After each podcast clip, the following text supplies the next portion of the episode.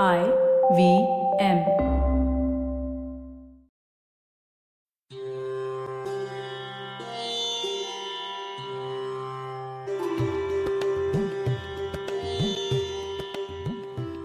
Hello everyone. Welcome to the episode of Akhanda Bharat, Stories of a Greater India. I am Sanya, founder of Pathil Heritage, a Pune-based heritage tours company that conducts guided heritage tours and corporate trainings based on the learnings from our rich history. It was the dawn of the first century of the Common Era. The mighty Maurya kings were ruling northern India. Their governor was a powerful warrior who had control over parts of Maharashtra. He got his daughter married into a family which then ruled the Indian state of Maharashtra. They were the Satavahanas, the earliest known ruling family of the Deccan region. Their empire covered areas of present day states of Maharashtra, Karnataka, and Andhra Pradesh. This young girl, named Naganika, was married to the Satavahan king Sri Satakarni. After the early demise of her husband, she held the reins of her kingdom in her own hands till her son came of age. She was the first queen in the history of India to issue coins in her own name. She even commissioned a cave to be carved out at Naneghat, which was a very important ancient trade route connecting the Deccan Plateau to the Konkan coast. This cave is located in Junnar near Pune in Maharashtra. The cave has an inscription of about 20 lines which detail the glory of Satavahanas and throw light on the matrimonial alliance that led to the rise of the Satavahana power. My company, Pathil Heritage, has been promoting Indian heritage and culture through heritage tours. On our recent heritage tour to Naneghat caves, we got an opportunity to learn the Brahmi script and read the inscription there. An interesting fact that the inscription suggests is that Naganika and her husband had performed the culturally prestigious Ashwamedh Yajna, a ritual which demonstrates the undisputed power of the empire. This ritual was earlier performed by Lord Ram in the epic Ramayana. Now, the reason why I narrated the above story is that from today we begin an audio journey of Akhanda Bharat, stories of a greater India. The first stepping stone towards understanding these stories is our today's topic sources of history. All of us, at some point or the other, have been curious about our ancestors, their life, and culture. This is an opportunity to explore the glorious Indian past. The sources of history are classified into two major categories literary and archaeological. Literary sources include all texts, long or short, written or oral. Archaeological sources include inscriptions, manuscripts, coins, to name a few. Let's take a closer look at how some of these sources awestruck us. An inscription is a writing that is engraved on stone, metal, wood, bronze statues, ivory plaques, copper plates, and pottery. The study of these inscriptions is called epigraphy. The oldest inscription in the Indian subcontinent is in the yet undeciphered Harappan script. However, the oldest deciphered inscriptions are from the 4th century before Common Era, that is 4th century BCE. They were in the Brahmi script and Prakrit language.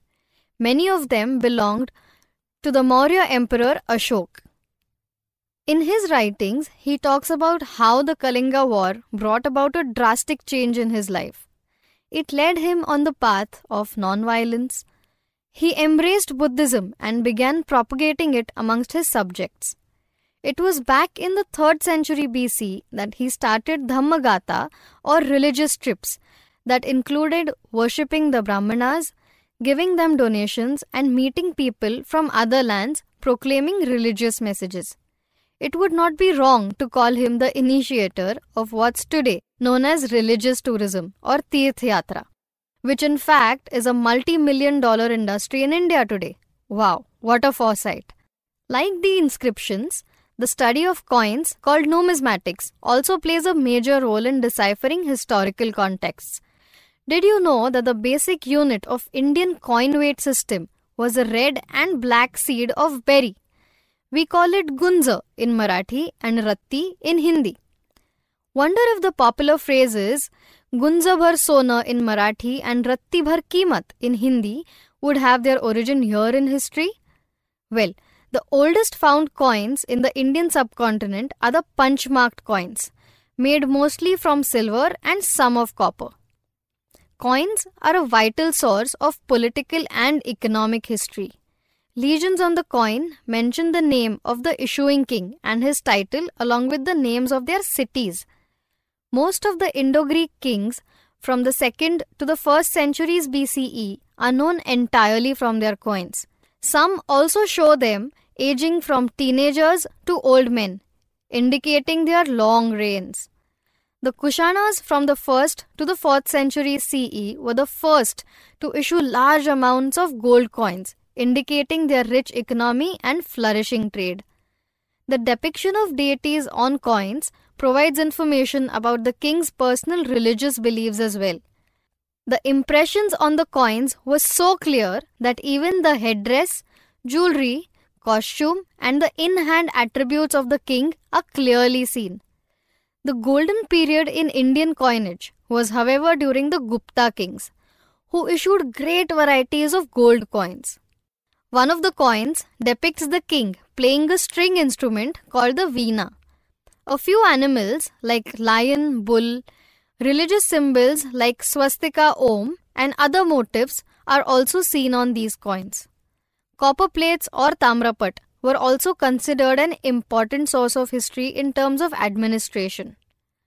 Donation given by kings, boundaries of empires were all conveyed through the writings on these copper plates. Literary sources like Vedas, Puranas, Upanishads give a religious insight into our history. Back in ancient times, poets like Bhas, Kalidas, Bhavabhuti narrate the socio-cultural happenings, lifestyle, occupations and characteristics of different people. This, when all studied together parallelly, gives us an insight into what we call ancient Indian culture. To know how all these sources prove to be a great evidence in sourcing our history, this Friday we will be in conversation with Dr. Srinand Bapat, an Indologist and a Sanskrit scholar. He is an expert in the study of deciphering and analyzing scripts and motifs from antiquities and is currently working with the globally renowned Bhandarkar Oriental Research Institute in Pune as a curator and a registrar. This is going to be a podcast in Marathi language. We are working towards producing an English version too. However, for the curious minds, you can visit our website to read the English transcripts. You can find the link in the description. So that's all for today. Thank you for listening to Akhanda Bharat Stories of a Greater India. If you liked this podcast, don't forget to check out our other amazing podcasts on the IVM network. You can listen to us on the IVM Podcasts network or at ivmpodcast.com. You can also follow us on our social media. We are at IVM Podcasts on Twitter, Facebook, Instagram, and YouTube. We'll see you next week, but do share this episode with your folks. Bye bye.